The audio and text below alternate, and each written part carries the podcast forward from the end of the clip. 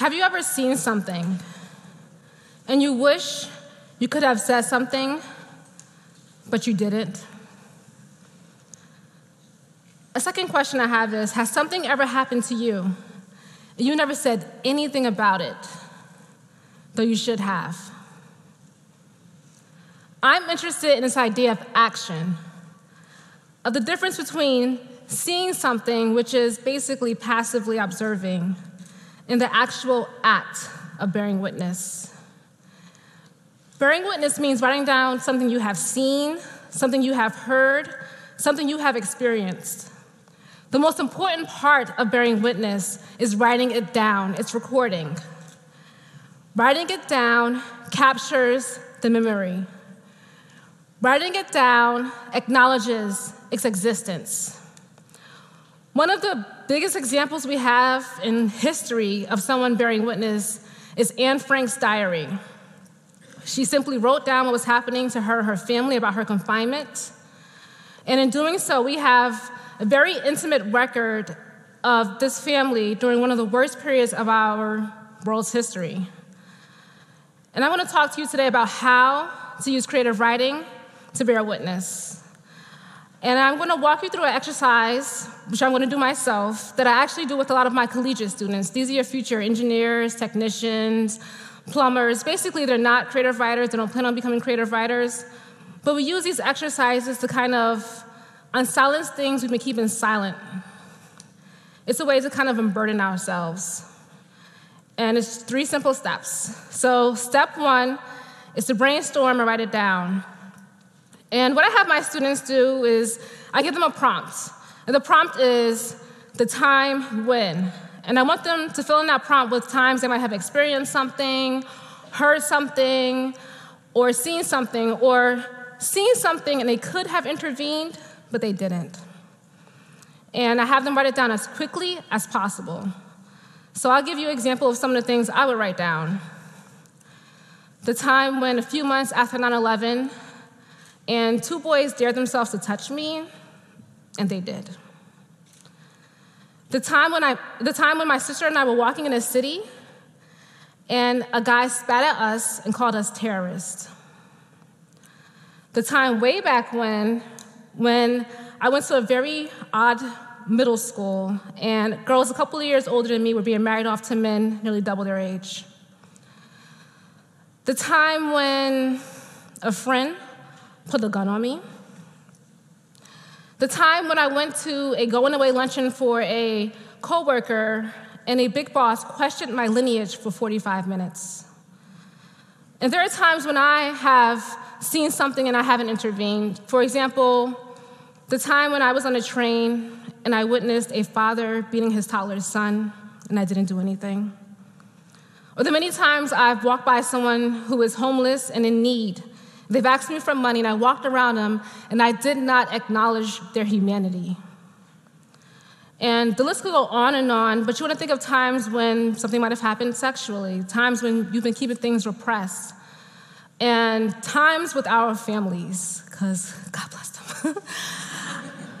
our families, um, we love them, but at the same time, we don't talk about things.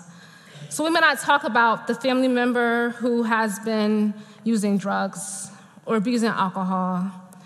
We don't talk about the family member who might have severe mental illness. We'll say something like, oh, they've always been that way. And we hope that in not talking about it and not, in not acknowledging it, we can act like it doesn't exist, that it will somehow fix itself. So the goal is to get at least 10 things. And once you have 10 things, You've actually done part one, which is bear witness. You have unsilenced something that you have been keeping silent. And so after this, you're ready for step two, which is to narrow it down and focus.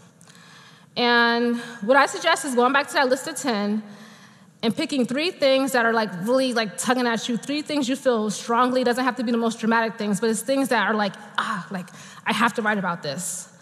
And I suggest you sit down at a table with a pen and paper. That's my preferred method for recording, but you can also use a tablet, an iPad, a computer, but something that lets you write it down. And I suggest taking 30 minutes of uninterrupted time, meaning that you cut your phone off, put it on airplane mode, no email. Um, and if you have a family, if you have children, give yourself 20 minutes, five minutes. The goal is just to give yourself time to write. What you're gonna write is you're gonna focus on three things. You're gonna focus on the details, you're going to focus on the order of events, and you're gonna focus on how it made you feel. That is the most important part. So I am the guinea pig today. And so I'm gonna walk you through how I do it. So I'm gonna pick three things. So the first thing I feel very, very strongly about is that time a couple of months after 9 11 when those two boys dared themselves to touch me. I remember I was in a rural mall in North Carolina and I was walking, just walking, minding my business, and I feel, like, feel people walking behind me, like very, very close. And I'm like, okay, that's kind of weird. Let me walk a little bit faster. It's a whole mall around me. What is happening?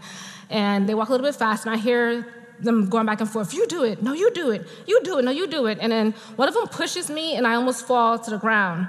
So I kind of pop back up, expecting some type of apology. And the weirdest thing is that they did not run away. They actually went and just stood right next to me. and I remember there was a guy with blonde hair, he had a bright red polo shirt, and he was telling the other guy, like, give me my money, I did it, man. And the guy with the brown, he had brown hair, I remember had a choppy haircut, and he gave him a $5 bill, and I remember it was crumpled. And so I'm like, am I, am I still standing here? This thing just happened. What just happened? Um, and it was so weird to be the end of someone's kind of dare, and then also at the end to not exist to them. I remember, you know, kind of reminded me of a time when I was younger and someone dared me to touch something nasty or disgusting. I felt like that nasty and disgusting thing. A second thing I feel very, very strongly about is the time a friend pulled a gun on me. I should say, former friend. um, I remember it was a group of us outside, and he had ran up and he had the stereotypical brown paper bag in his hand, and I knew what it was. And so I'm a very mouthy person, and I started going off. I was like, What are you doing with the gun? You're not gonna shoot anyone. You're a coward. You don't even know how to use it. And I kept going on and on and on. And he got angrier and angrier and angrier. And then he pulled the gun out and put it in my face. I remember everyone around us got very, very quiet. I remember the tightness of his face. I remember the barrel of the gun. And I felt like, and I'm pretty sure everyone around me who got quiet felt like, this is the moment I die. And the third thing I feel very, very strongly about is this going away luncheon and this big boss. Um, I remember I was running late, and I'm always late. It's just a thing that happens with me. I'm just always late. Um, I was running late, and the whole table was filled except for the seat next to him. I didn't know him that well. I had seen him around the office. Um, I didn't know why the seat was empty. I found out later on. And so I sat down at the table, and before he even asked me my name, the first thing he said was, What's going on with all of this? And I'm like, I got something on my face. What's happening? I don't know. And he asked me with two hands this time, What's going on with all of this? And I realized he's talking about my hijab. And in my head, I said, Oh, not today. But he's a big boss. He's like my boss's boss's boss. And so I put up for 45 minutes, I put up with him, asking me where I was from, where my parents were from, my grandparents. He asked me where I went to school at, where I did my internships at. He asked me who interviewed me for that job. And for 45 minutes, I tried to be very, very, very, very, very polite, tried to answer his questions. Um, but I remember I was kind of making eyeball help signals at the people around the table, like someone, like say something, intervene. And it was a rectangular table, so and there were people on both sides of us, and no one said anything. Even people who you know might be in a position, bosses, they no one said anything. And I remember I felt so alone. I remember I felt like I didn't deserve to be in his space. And I remembered I wanted to quit. So these are my three things. And you'll have your list of three things. And once you have these three things, and you have the details, you have the order of events, you have how it made you feel, you're ready to actually use creative writing to bear witness. And that takes us to step three, which is to pick one and to tell your story. You don't have to write a memoir, you don't have to be a creative writer. Um, I know sometimes storytelling can be daunting for some people, but we are human. We are natural storytellers. If someone asks us how our day is going, we have a beginning, a middle, and an end. That is a narrative. Our memory exists and subsists through the act of storytelling. And you just have to, you just have to find a form that works for you. You can write a letter to your younger self. You can write a story to your younger self. You can write a story to your five year old child, depending on the story. You can write a parody, a song, a song that's a parody. You can write a play.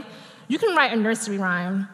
I've read, I mean, these are theories though, that Baa Baa Black Sheep, Have You Any Wool, Yes Sir, Yes Sir, Three Bags Full, is actually about um, impoverished farmers in England being taxed heavily. You can write it in the form of a Wikipedia article. And if it's one of those situations where you saw something you didn't intervene, perhaps write it from that person's perspective. You know, so if I go back to that boy in the train who I saw being beaten, what was it like to be in his shoes? What was it like to see all these people who watched it happen and did nothing? Happens if I put myself in a position of someone who was homeless and just try to figure out how they got there in the first place? Perhaps it would help me change some of my actions. Perhaps it would help me be more proactive about certain things. And with telling your story, you're keeping it alive. So you don't have to do any of the, you don't have to show anyone any of these steps. But even if you're telling it to yourself, you're saying, this thing happened, this weird thing did happen. It's not in my head, it actually happened. And by doing that, maybe you'll take a little bit of power back that has been taken away. And so the last thing I'm going to do today is I'm going to tell you my story. And the one I picked is about this big boss. And I picked that one because I feel like I'm not the only one who has been in a position where someone has been above me and kind of, uh, you know, talked down. I feel like all of us might have been in positions where we felt like we could not say anything because this person has our livelihood, our paychecks in, our, in their hands. Or times we might have seen someone who, you know, has power talking to some, down to someone and we should have or could have intervened. And so, by telling the story, I'm taking back a little bit of power that was taken away from me, and I have changed the names, and it's been a decade, so this, this will be okay. Um, and it doesn't have a happy ending, because it's just me writing down what happened that day. And so, this is how I use creative writing to bear witness. at Lisa's going away luncheon. I want to ask my boss's boss's boss if he's stupid or just plain dumb after he takes one look at my hijab and asks me where I'm from in Southeast Asia. I tell him that it's New Jersey, actually. He asks where my parents are from, and my grandparents, and my great grandparents, and their parents, and their parents' parents, as if searching for some other blood, as if searching for some reason why some black Muslim girl from Newark winds up seated next to him at this restaurant of tablecloths and laminated menus. I want to say slavery, jerk, but I've got a car note and rent and insurances and insurances and insurances and credit cards and credit debt and a loan and a bad tooth and a pension for sushi. So I drop the jerk, but keep the truth. Tell me, he says, why don't Sunnis and Shiites get along? Tell me, he says, what's going on in Iraq? Tell me, he says, what's up with Saudi and Syria and Iran? Tell me, he says, why do Muslims like bombs? I want to shove an M1 up his behind and confetti that pasty flesh in that tailored suit. Instead, I'm sipping my sweetened iced tea, looking around at the table at the coworkers around me, none of whom, not one, looks back at me. Rather, they do the most American things they can do. They praise their Lord, they stuff their faces, and pretend they don't hear Him, and pretend they don't see me. Thank you.